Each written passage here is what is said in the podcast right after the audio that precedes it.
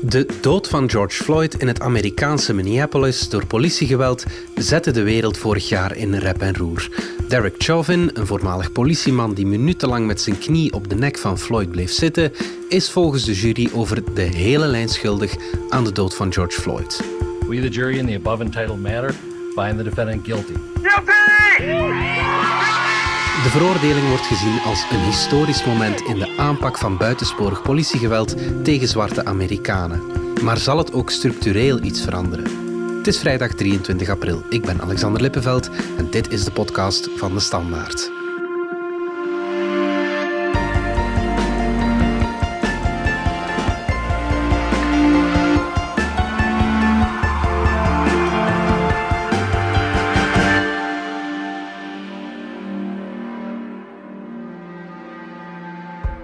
Steven de Voer, Amerika-kenner, voormalig agent Derek Chauvin, is in Minneapolis over de hele lijn schuldig bevonden aan de dood van George Floyd. Had je dit verwacht?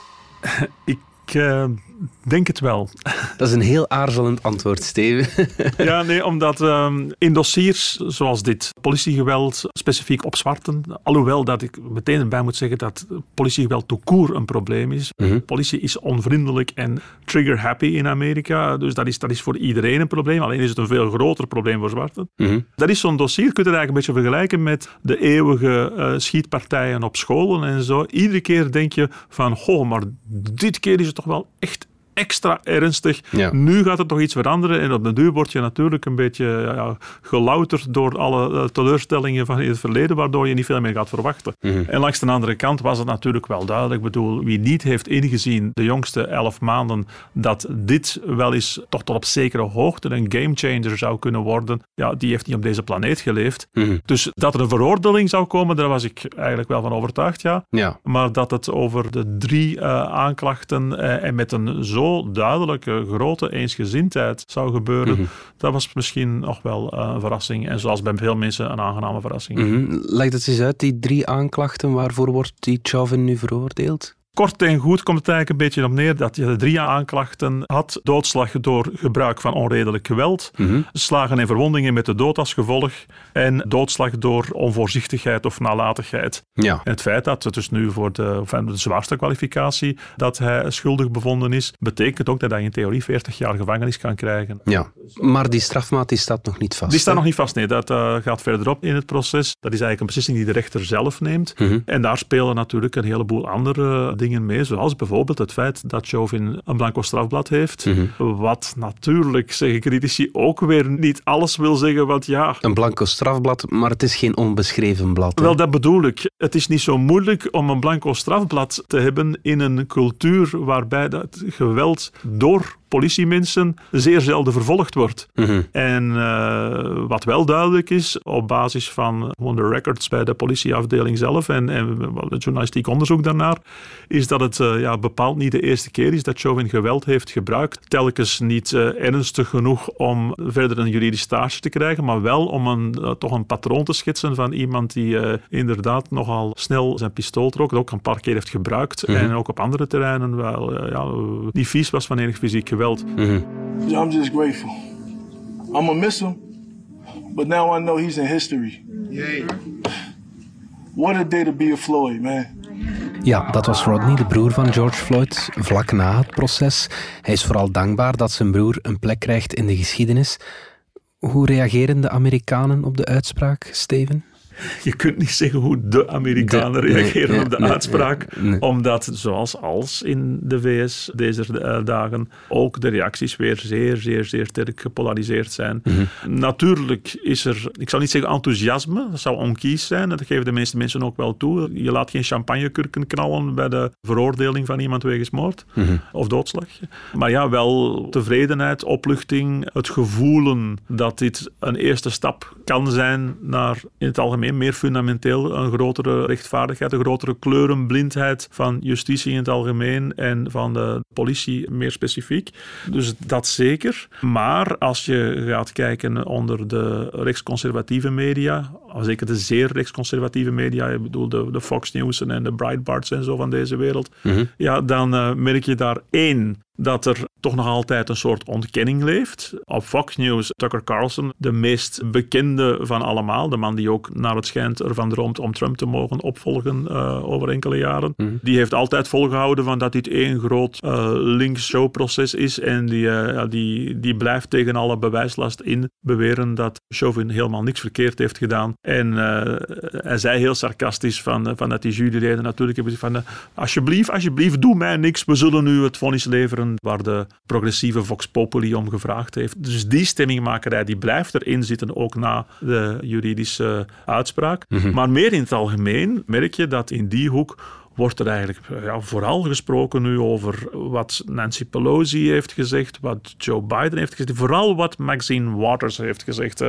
democratisch congreslid uit Californië, die dus uh, net voor de uitspraak zei, ja, als dat hier een vrijspraak is, dan moeten de zwarte mensen in de Verenigde Staten toch wel eens ernstig nadenken over het nog wat assertiever worden en op straat blijven, Hmm. wat dus aan de rechterzijde wordt uitgelegd als een soort van, uh, van oproep tot rebellie. Dus Ja. moet daar dan niks aan gebeuren aan zo'n congresleden. Het is niet echt de kern van de zaak natuurlijk, maar wat juridisch daarbij ook echt uh, zeer belangrijk is, is waar, waar uh, Joe Biden en Kamala Harris nu heel laat opdromen van grote wetgevende stappen naar een rechtvaardigere behandeling van zwarten door politie, Hmm. dat zij, republikeinen, in meer dan 30 staten wetsvoorstellen hebben gedaan die er eigenlijk vooral op gericht is om protest aan banden te leggen. Oké. Ja, dat gaat eh, echt eh, letterlijk over bijvoorbeeld mensen die hebben deelgenomen aan niet geautoriseerde protestacties, ook al zijn die vreedzaam, Mhm. om die bijvoorbeeld geen studiebeurzen niet meer te geven of uh, niet meer in aanmerking te laten komen voor overheidswerk, dat soort dingen. En ook gewoon om het strafbaar te maken. Ja. Dat is nogal merkwaardig in uh,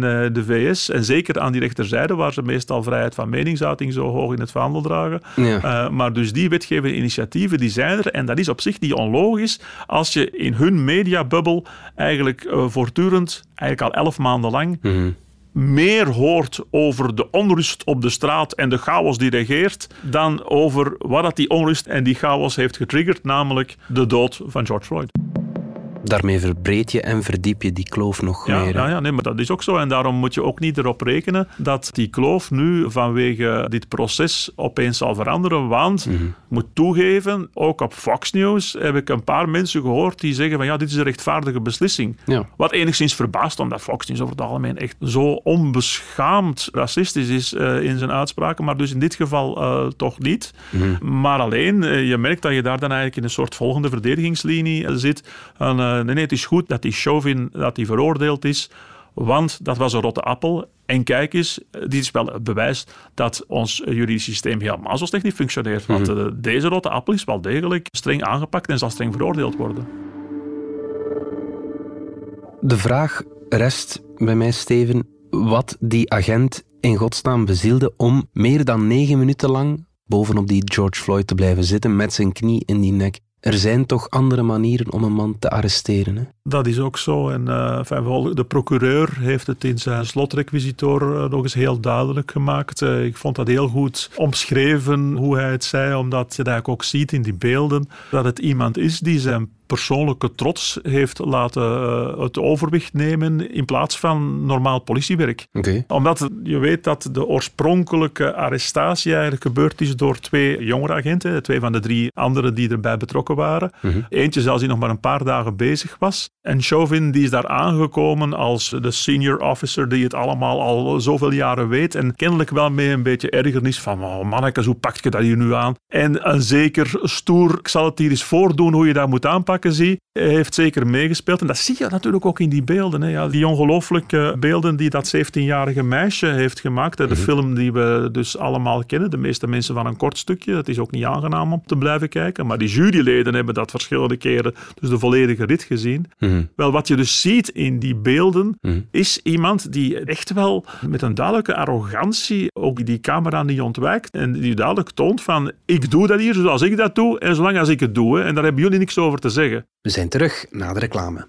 Je overweegt een elektrische of hybride wagen? Luister dan naar Plan Elektrisch Rijden, een podcast waarin actrice en Joe DJ Elke van Mello Ik ben weg. op onderzoek gaat. Welke besparing mij dat precies gaat opleveren. Experts van Hedin Automotive, de grootste dealergroep van Mercedes-Benz in België, geven antwoorden op jouw maat. De grootste besparing van allemaal zit hem eigenlijk in uh, dat...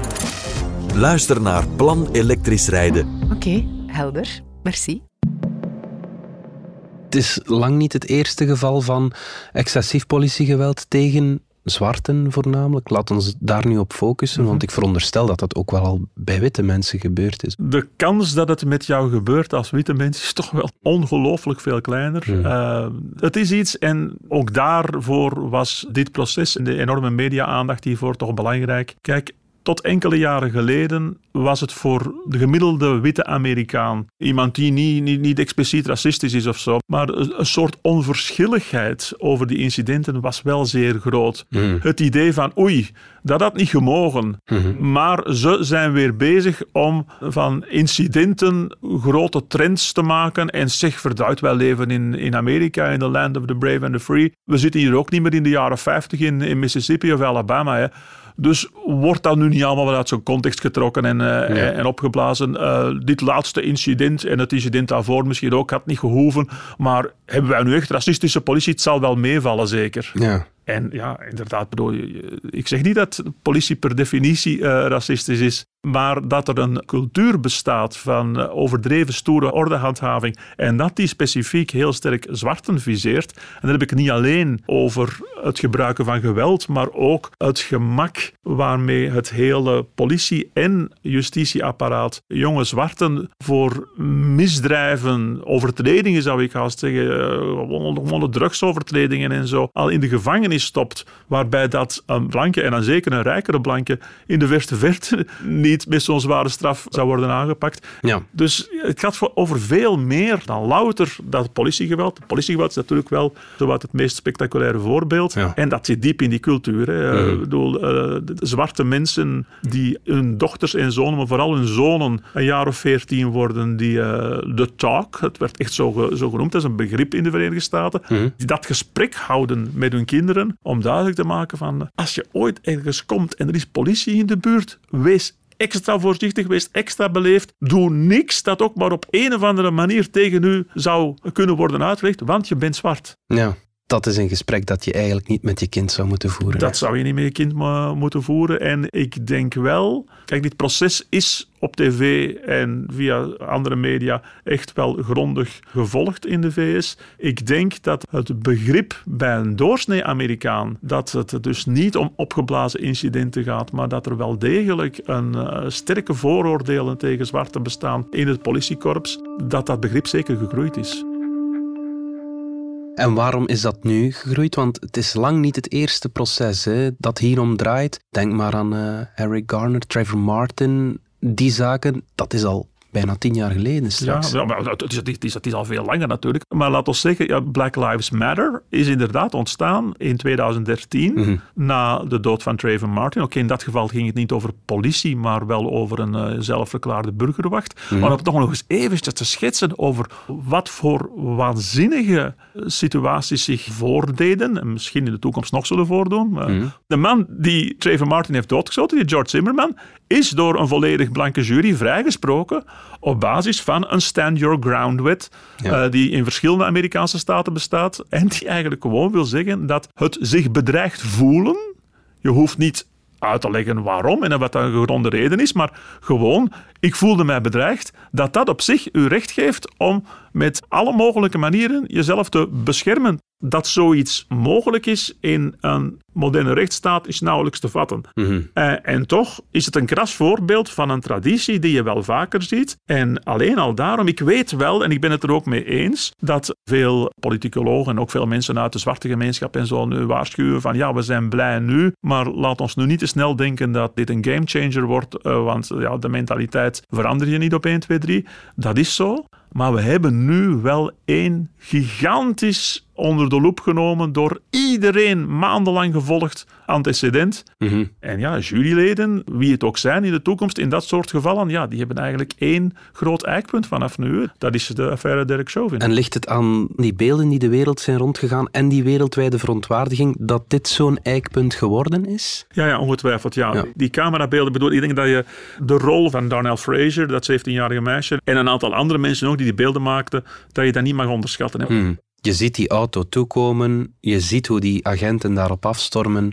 en hoe hij een paar minuten later op de grond ligt met een eh, Ja, en, agent. en, en vooral, ja, je ziet eh, die hele doodstrijd, Mhm. als je daar al zin in hebt, maar je kunt hem zien, negen minuten en een half lang, Mhm. in perfecte smartphonebeelden, eh, niet gemanipuleerd, niet onderbroken. Je hoort die voorbijgangers die eh, aan het slijten zijn van, van doe normaal man, je, je, je, je bent die kerel aan, het- aan, aan, aan doodmaken. Je ziet de onverschilligheid op de gezichten van die politiemannen en zo. Enfin, dit was bewijsmateriaal waar je natuurlijk als verdediging onmogelijk tegenop kunt. Het was echt eh, gewoon, eh, de hele wereld zat op de eerste rij. Dus dat heeft zeker en vast eh, meegespeeld. En daarnaast ja, twee belangrijke factoren die typisch waren voor 2020, waardoor het veel meer ampleur heeft gekregen. In de eerste plaats natuurlijk de coronacrisis, waarbij dat je niet alleen, maar dat vooral al, het feit dat, dat eh, heel veel mensen heel veel tijd hadden om op een, op een scherm te kijken, omdat er niet veel anders te doen was. En het andere is natuurlijk de verkiezingen en Donald Trump. En het Ja. feit dat Trump meteen heeft gedacht, uh, hmm, als ik niks doe, dan ziet het er niet goed uit straks bij de verkiezingen. Ik moet absoluut mijn eigen kiezers gaan oppeppen en ik maak hier een cultuuroorlog van door formidabel te gaan inzoomen en uitvergroten en uit zijn context trekken de incidenten die er hier en daar waren, vandalismen en plunderingen en zo. Ja. En dus te schetsen dat dit een land in chaos is waar er absoluut een keiharde hand voor nodig is om die chaos te controleren. Dat heeft er natuurlijk toe geleid dat de hele kwestie ja, een van de belangrijkste factoren in de verkiezingen is geweest en, en enorm weer die gepolariseerde maatschappij tegen elkaar heeft opgezet. President Joe Biden sprak zich al verschillende keren uit over de zaak, ook toen het proces nog aan de gang was. Dat is best ongebruikelijk, hè? Ik vind dat niet alleen ongebruikelijk, ik vind het ook bijzonder onverstandig. Eh, ik, ik, ik begrijp eh, Biden wel. Hè. Ik begrijp zijn verontwaardiging over de hele zaak en over de stemmingmakerij dan weer aan de, aan de andere kant, waarbij het meer gaat over protesterende mensen dan over wat er fundamenteel fout loopt.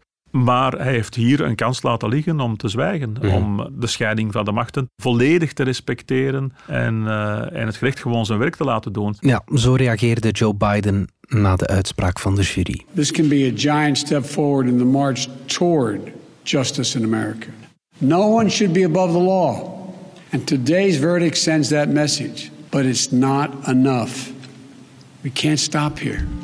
Hij noemt de veroordeling nu een grote stap voorwaarts naar gerechtigheid, maar hij noemt het ook pas het begin. Wat heeft Biden in zijn mars om structureel veranderingen te gaan doorvoeren? Wel, Biden heeft er al eerder een punt van gemaakt en doet dat nu nog veel meer. En Kamala Harris zeker, die eh, toen ze nog geen vicepresident was als senator, mee heeft gewerkt aan de, het opstellen van eh, de George Floyd Act voor dus een eh, rechtvaardigere justitie. Today, we feel a sigh of relief. This verdict brings us a step closer, and the fact is, we still have work to do.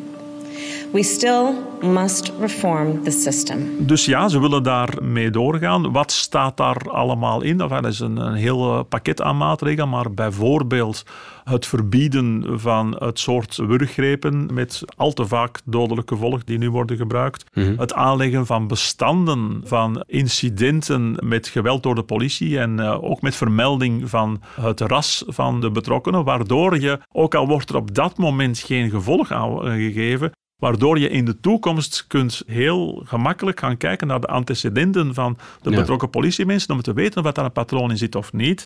De praktijk die nu bestaat, waarbij dat politiediensten zich eh, vaak uitrusten als je reinste robocops Ja. en waarbij dat afgedankt legermateriaal ook dikwijls in hun richting gaat, die zou aan banden worden gelegd. Dus kortom, dat zijn een hele reeks maatregelen, waarvan sommige trouwens ook al wel, en dat is toch belangrijk om te onderlijnen, we spreken over de Verenigde Staten, je hebt niet altijd federale wetgeving nodig om alles te veranderen. Bijvoorbeeld in Minnesota zelf zijn al een aantal van die dingen op lokaal niveau aan het veranderen. Mhm. Dus op die manier kan het ook. Maar wat die wet wil doen, is dat doorvoeren voor heel Amerika. Ja. En ja, dat wordt niet evident. Mhm. En dus de politieke animo daar eh, voor grote structurele veranderingen is bijzonder klein. Ja. Misschien een slotvraag, Steven. Is er een voor en na George Floyd in Amerika? Ik denk dat naïviteit dom is, maar optimisme altijd gewettigd. En ik denk het wel. Mhm. Omdat hoezeer je ook door jaren ervaring hebt geleerd om niet te snel te veel te hopen, merk je toch in een aantal dossiers dat er bestaan grote césuurmomenten in de geschiedenis. Mhm. Ook in verband met rechten van zwarte. En ik denk eerlijk gezegd dat wat er is gebeurd met Derek Chauvin en die gigantische aandacht van het afgelopen jaar, dat dit zo'n historisch moment is dat we niet meer hebben gehad sinds de jaren 60, sinds de burgerrechtenwetten van eh, Lyndon B. Johnson. Mhm. Dus ja, dit is iets van een grootorde dat één keer in de halve eeuw. En dus zonder nu meteen te verwachten, want zo is de politieke realiteit niet, dat al die nobele voorstellen binnen de paar maanden ineens eh, federale wet zullen zijn, denk ik wel dat één er op niveau van heel veel staten er toch dingen zullen opschuiven in de richting van meer controle op excessen zoals we die van Chauvin hebben gezien. En dat ook er een belangrijk precedent is gewoon voor juries, voor rechters, waardoor dat die hele mindset wel wat veranderd is en dat mensen toch eigenlijk wel beter zullen begrijpen dat, kijk, het is niet dat je geen begrip moet hebben met politieagenten in moeilijke, vaak effectief zwarte wijken in de Verenigde Staten. En dat je daar wat nerveuzer rondloopt, omdat daar geweld in die straten hangt. Dat is op zich allemaal perfect begrijpelijk. Al klinkt het racistisch, het bestaat wel. Het is daar onveiliger dan elders en dat politiemensen daar geen gemakkelijk leven hebben, fair enough. Maar daarom denken dat je compassie of begrip moet hebben voor racistische reflexen, dat is een heel andere zaak. En ik denk dat die nuance nu eigenlijk bij veel Amerikanen veel meer is doorgedrongen. Steven de Voer, dankjewel. Dit was de podcast van De Standaard. Bedankt voor het luisteren. Reageren kan via podcast.standaard.be. Alle credits vind je op standaard.be-podcast. Maandag zijn we opnieuw.